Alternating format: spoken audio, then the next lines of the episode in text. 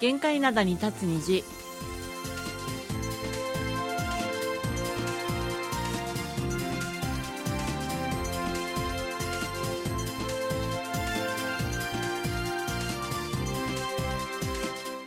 リスナーの皆さん、あにゃせよ。 안녕하세요 9月12日火曜日の限界などに立つ虹、丸組のお母さんことキミヨスンです。ソウルナイスことキマーソンです日中はまだまだ暑い日が続くソウルですでも今日のソウルの最高気温は29度、あさって水曜日は27度の予報です。はいもうだんだんだんだん日中の気温も30度を下回って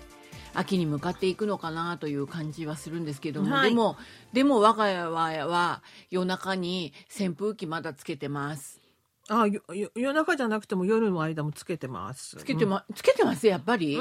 うんちがちょっと異常なのかなとう暑ちがうりちだのから中がやっぱり夜になっても熱気が取れな外いなの方が涼しいですようんうねん、外は涼しいんだけどあーやっぱりあーじゃあよかったんだ私はうちだけじゃないの扇風機こんな夜通しつけてるのとか言ってたんですけどいもや外を歩いてると別に涼しいんだけどうちの中はなんかまだムッとするよねそういう感じですよね、うんうんそれがだんだんだんだんまあ和らいでくるんじゃないかなというふうに思いますはい、はいさて今日はですね日本でキンパって呼ばれてるんですけども韓国のキンパの話題です、はいあの韓国式のまあ海苔巻きなんですけれどももうリスナーの方あ食べたことあるご存知の方もね、うん多いんじゃないでしょうかね。思います。で、その金パがアメリカで大大大ブレイクしているという話題を持ってきたんですけれども。はい、はい。あの、正しくはこれ冷凍された金パなんですってね。これ私ねテレビでやったの見ました。まさに私もそのテレビ見ました。で美味し結構美味しそうだなと思いながら美味しいって言ってましたよ。でもあれ冷凍でしうんょ？。で食べる時にはその自自然解凍で食べてあの味が出るんですかね。自然解凍じゃなくてレンチンなんですよ。レンジでチンするの。えーでもレンジでチンするとなんかぐにゃっとなっちゃうよね。そう、海苔とかがあるから、そうそうそうそう透けちゃうんじゃないかと思うんですけどうんもうん、案外普通だったのっていうのは、私、この話題をやろうと思って、一体どんな感じなのかなアメリカで売ってるやつだから、ええ私は食べられないかなと思って、え見たら、あの、アメリカに住んでいる日本の方も食べてて、ええブログとかですごい話題になってたんですよ。えへえ、うん、それでレンジで同じこと言っててレンジでチンしたらうんぐにゃぐにゃになるんじゃないかと思ったら、みんなそう思うよねいやー美味しいって不思議だよねなんか特殊な技術があるのかどうなな。のかな。ねえ、はい。あのそのアメリカのなんか大型スーパーマーケットチェーンのトレーダー・ジョーズというところがあるんですけれども、はいそこで先月初めから販売されるようになったということなんですね。うん、でこれ販売されて2週間で100万本売り切れたっていうことなんですけれども。すごいよね。はい。、でまあアメリカ全域に500余り店舗があるんですって、はいこのスーパーが。でも買い占めね一人で いくつも買ったりだとか、うん開店前になんか列が作られたりとかすごいフィーバーぶりらしいですよ。あのキンパって韓国では普通に売ってるのって美味しいんだけど下手するとぐ傷みやすいそうなっんていですうそよ。れがアメリカまで行ってえできるのって思っ思わず思っちゃうよねで。もそのテレビ見たら、うんあれですよねその業者さんがあの工場で作ってるうんううんうんんうんあそこほら地方なんですよねそうソウルじゃなくて全然有名じゃない中小企業みたいなそとうこそうろだった中小企業ですあの、うんキョンサン北道の組という、まあ、はいテグに近いところなんですけれども、はい食品メーカーが作ってすぐになんか冷凍してましたよねしてたしてた、うんあいやあれであのレンチンしたら食べられるのかっていう感じだったんですだけれかどもらあれで船に乗っていくわけねとか思いながらね見てたそうなんんでですすけどよねねただ中身も結構なんか充実してたじゃない、いろいろ入ってたよね、うんうん、油揚げが入ってるのが美味しそうだった、あはいはいはい、うん、油揚げとあと人参ほうれん草しいたけごぼうたくあんって私がテレビ見た時はこれが入ってたんですけれども、はいはいはいまあ大体そんなような感じらしいですはいとにかく野菜中心なのねあはいはいはいはい、はいというのはこれアメリカに肉類を輸出するのがすごく難しかったからなんですっなるてほどなるほどねそれでうんあの普通牛肉入れたりするん入でれすけまれす入どれまもす、うんでハムとそかれでそうなんですよそれでそれをやらないであえてこういう野菜中心にしたらむしろアメリカでほらあのビーガンの人とか多いじゃないですあかーヘルシーなのね好きですからねそうそうそうそうグルテンフリーとかねはいへそうそういう人たちが最初になんか反応があったらしいんですよ。え、うん、それになんか安いみたいですよ値段が値段がこの冷凍キンパが1本3ドル99セントなんですってはいはいでそれがおよそ5400ウォンなんですってうーんだからおよそ4ドルするものがうん5400ウォンですからだから随分安いんですよ。そうだよね。うんで私よく知らなかったんですけれども日本にもあるんですってね冷凍のキンパへえ、知らない、見たことない。アメリカよりずっと先にあったんですってよ売れてんのかしら、売れてないんじゃない。結構売れてるんですってよへえ。食品大手の CJ が今年3月あのビビゴっていうブランドあるんですけれども、はいはいはいそのビビゴというブランドでキンパ出してるんですって冷凍で、冷凍で。うん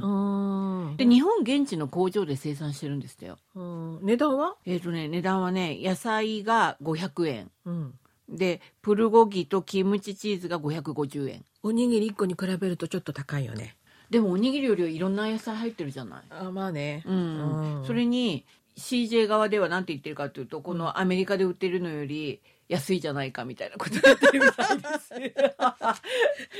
す。そりゃ中小企業に負けられないよね。CJ としてはね。いやーでもびっくりですよねそういうところを開拓したっていうのはねそうそうそう販路を素晴らしい開拓したっていうのもそうだし、うんうん韓国の中小企業なかなか頑張ってるじゃないかっていうふうに思いましたね。はい。はい、今日の一曲目をお送りします。ドラジオでサイダー。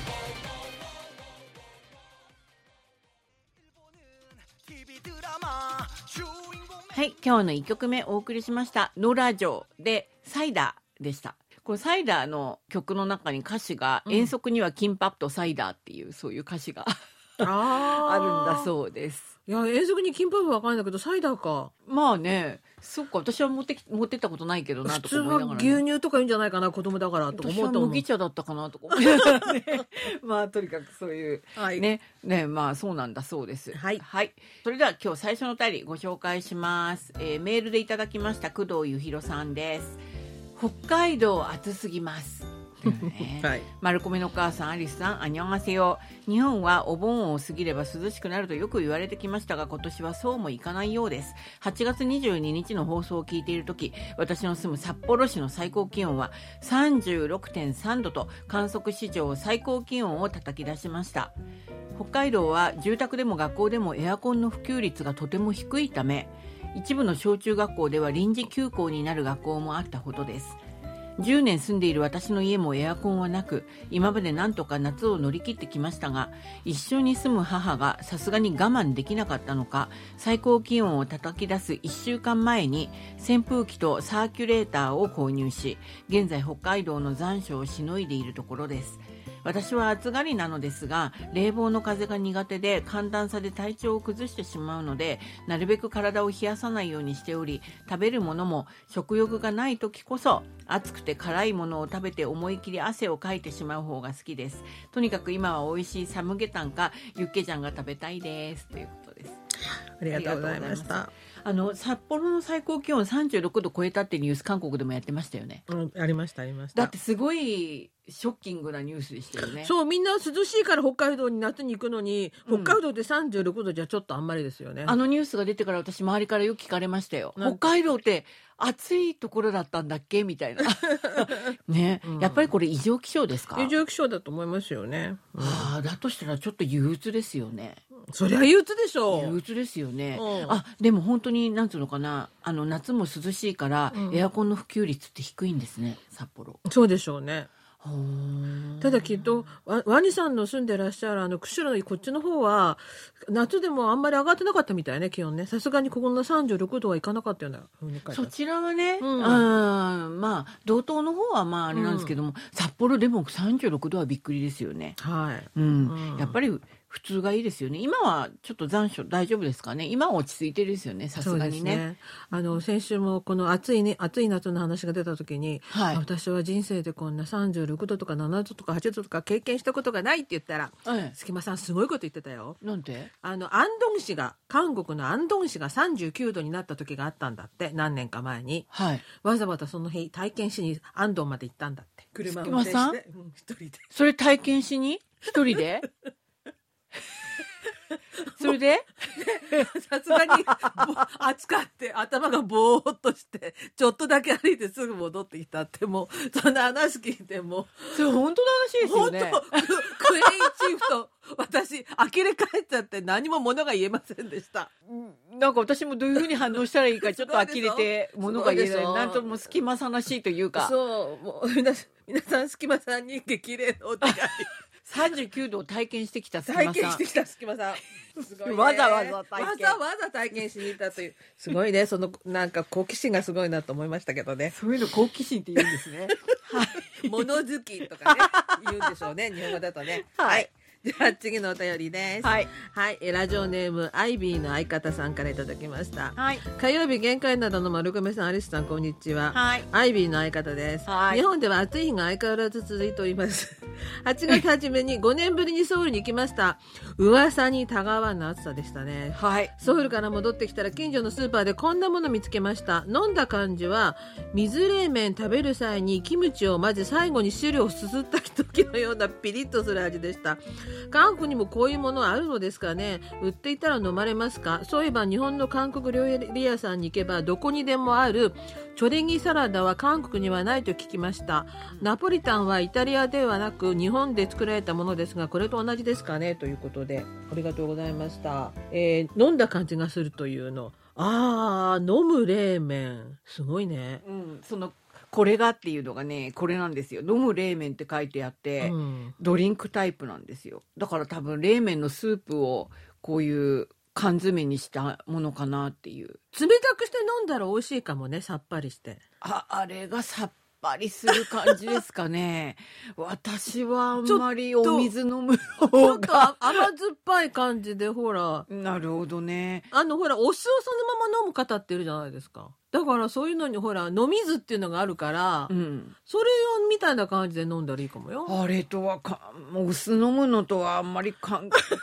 うと思うんですけど、まあ、とにかく、うんはい。あの、でも日本、韓国は売ってないですよね。売ってない見たことないんだもあの、見たら、ん伊藤園とうんノンシムが作ってました。ん伊藤園ってお茶の会社だよねお茶ですよね。日本茶だよね有名なお茶の、なんでこんなもん作ったんだろうねこんなにノンシムと一緒にコラボをしたみたいなんですけども、売れ面白い。問題は売れてんのかしらねえいろんなの出てますね。すごいねで、うんアイビーさん飲んだんだよねわざわざね相方さんね。うんうんいやーなるほどはいはい。で、チョレギサラダって韓国にはないと聞きましたって。チョレギサラダってどういうのあ、先輩知らないやっぱり。うんうんサンチュでも、そうのんサニーレタスでも作るみたいなんですけれども、うんごま油ベースの塩味ドレッシングがかかったサラダのことなんです。で、焼肉屋で定番なんですってよ、日本で。で要するにごま油のこのあれが強い醤油味じゃなくて塩味のドレッシングなのなんですって。へーで、日本の食品メーカーであるエバラ食品が、チョレギサラダという名前の韓国風ドレッシングを販売したことがきっかけで、その言葉が広まったそうですっていうふうに、うん福島県、えー郡町のホームページに書いてありました。へー美味しそうですね。で、美味し韓そうだ国なはうん焼肉屋さん行くと、まずはあの、唐辛子が入ってるそういうね、なんつうの、この即席サラダみたいなのも出ますよね。あーネギとかほらあー、ネギをほら、こう細く切ったやつとはいはいはいかは、いあとはサンチュね、サニーレタサンスチュを一緒にこうやってね、はいはいはいうん、あえたものみたいな。うんやっぱり、サラちダょっもと赤いものが出てきますよね。うんあの、このチョレギっていう言葉についてなんですけども、はいはい今、クヒンチーフが、はいからの情報で、はいこれは、あの、方言じゃないか。うんうんうん韓国のね、うんそこから来てるんじゃないかってことでした。でほ方言何のことなのプサンの方で確か、チョレギっていうふうに、うんその、先ほど私たちが焼肉屋で韓国で定番で出てくるサラダのことを話したじゃないですか。はいはいそのことを、それの和え物のことを、チョレギみたいなことを言ってたような気がします。あ、あの、長ネギを千切りにして、あもの、う唐辛子粉でこそうやれってにあサえたやつねニーレタスもちょっと混ざってたりする、はいはいあの和え物のことをを、チョレギ。というふうにうん言ってたような気もします。でう、ん手ぐれはなんか、チョレギ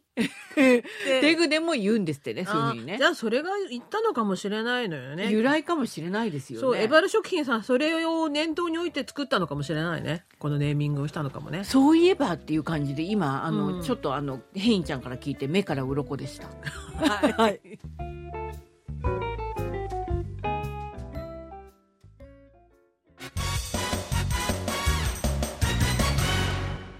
言っちゃなよ。 ドットコリア火曜日のいっちゃなよどとこりや、あじゅんまの井戸端会議の時間です。アジマの井戸端会議はアジマのレーダーに引っかかった話題をアジマの目線で掘り下げアジマとしての考えを皆さんと分かち合っていく時間です。はい。今日はですね、最近ちょっといろいろね、ニュースになっている死刑制度についてのお話なんあです。ーはいはいはい。はい、あの韓国では死刑自体は維持されていて実際に判決も行われてるんですけれども、うん執行はもう猶予されています。そうなんだよね。うんうんたくさんいるんでしょ結構この。います。ね。判決さを受けた人も結構いるんですけれども、はい執行はされてないっていうことですよね。ですから何人もその終身刑みたいな感じでいらっしゃるわけですね。そういうことははいい。で、あの、いつから死刑が執行されなかったかっていうと、まあ、1997年。これで、この年に23人が処刑されたのを最後に、えっ、と、死刑の執行というのは、まあ、途絶えているわけです。うん。ただ、それ以降も、いろいろもう連続殺人事件だとか凶悪な事件がいろいろ起きてるじゃないですか、はいはいでそのためにやっぱり死刑っていうのはうん復活させなくちゃいけないんじゃないかとか、うんうん、いやいやいやいや今は世界の世界的な流れで死刑はなくなってるんだよみたいなねいろんな議論になってるんですよね。で一旦憲法裁判所ではこれまでで2度死刑制度は憲法に合致するという判断を示しています。うんうん、で凶悪な事件を起こした犯人を厳しく罰しなければならないっていうねそういう意見は少なくない状況です。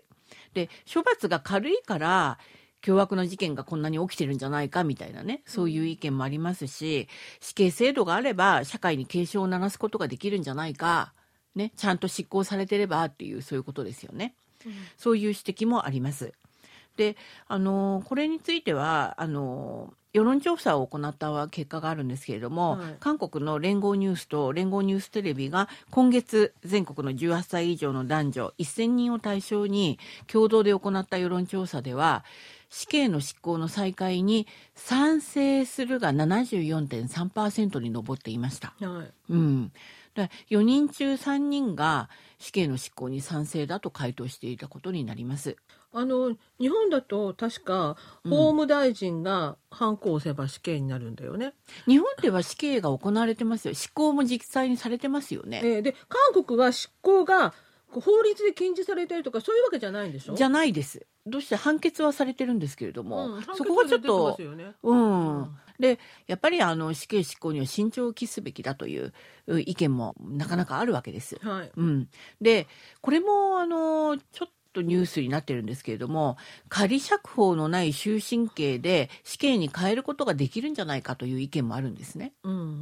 ん、実は韓国政府が仮釈放のない終身刑っていうのを死刑の代案としてまあ示していて与党もまあそれで積極的にまあ動こうとしているわけなんですけれども野党はまあ慎重な立場を示している状況です。あはういん、で韓国の最高裁判所大法院ですねはいここが死刑制度の廃止を前提にこの仮釈放のない終身刑というのは議論すべきだとして事実上反対の意を表明している状況です。はいうん、でこうした中で現在憲法裁判所では死刑制度が憲法の趣旨に合致するかどうかについて3度目となる判断に向けて議論が行われているところです。うんうん、先ほど2度はまあ憲法に合致するというふうに過去出ましたけれども、はい今3回目です。はいうん、でそれはやはりここに来てあのこの番組でもお話ししましたけれども通行人を切りつけるなどの通り魔犯罪が起きていたりとか、まあ、性犯罪とかも結構起きてるわけですよね。はいうん、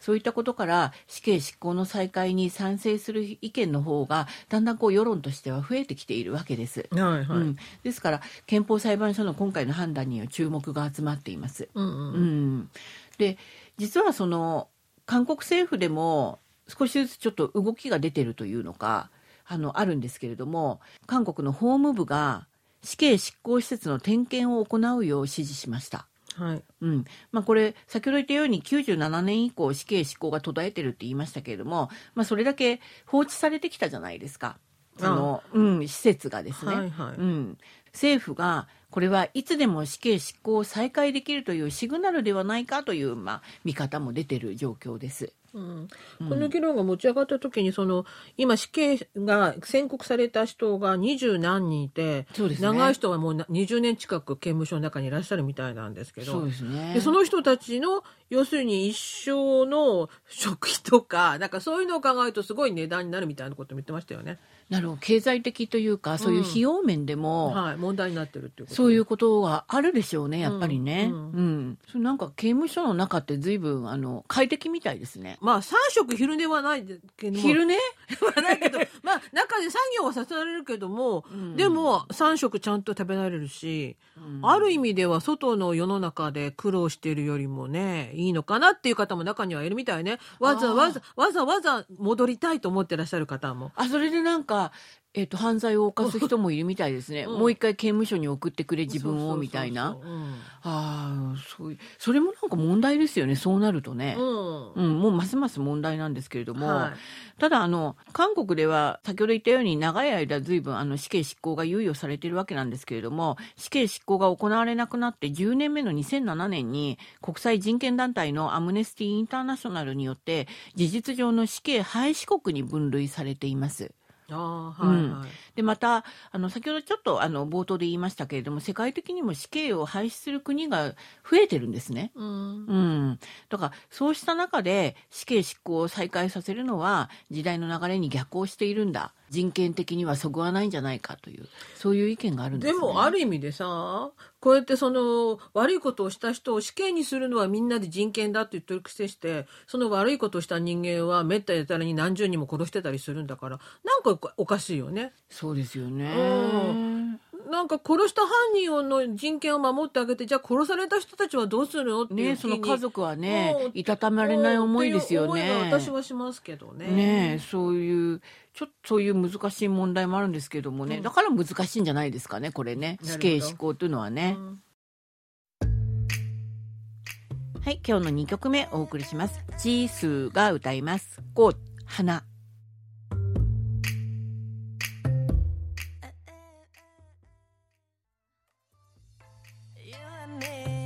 はい今日の2曲目お送りしましたジースーで「こう花」でしたこのジースさんはそのブラックピンクのメンバーですよね、はいはソいロ曲でしたはいね、今なんか恋愛説出てた子だよねとか私たちちょっといろんなおしゃべりをしてしまったんですけどねあのイテオンクラスのね主演のことをっていうこういうゴシップが大好きなおばちゃんたちです。はいはい、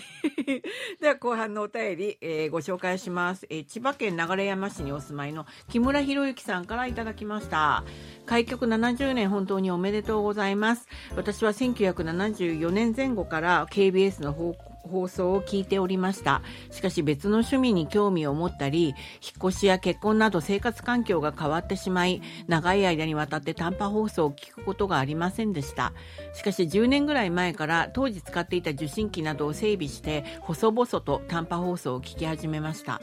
KBS の放送は非常に良好に受信することができ日本国内で流れているニュースではわからない韓国人の考え方や社会情勢を知ることができ大変重要な存在だと考えています KBS のますますのご発展とスタッフの皆様の健康を心からお祈り申し上げますまたキム・アソンさんの声は優しくてわかりやすいのですぐにわかりましたよハートって書いてあります ありがとうござ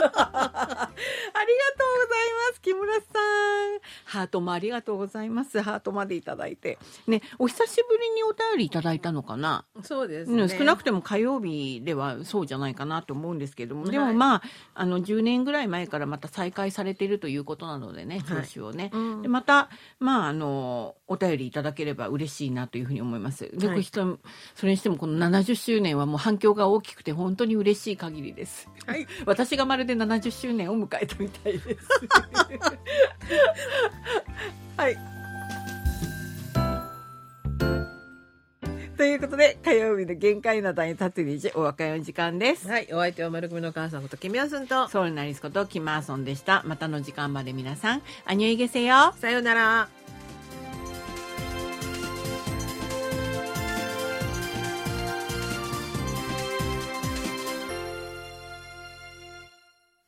こちらは韓国ソウルからお送りしているラジオ国際放送 KBS ワールドラジオです。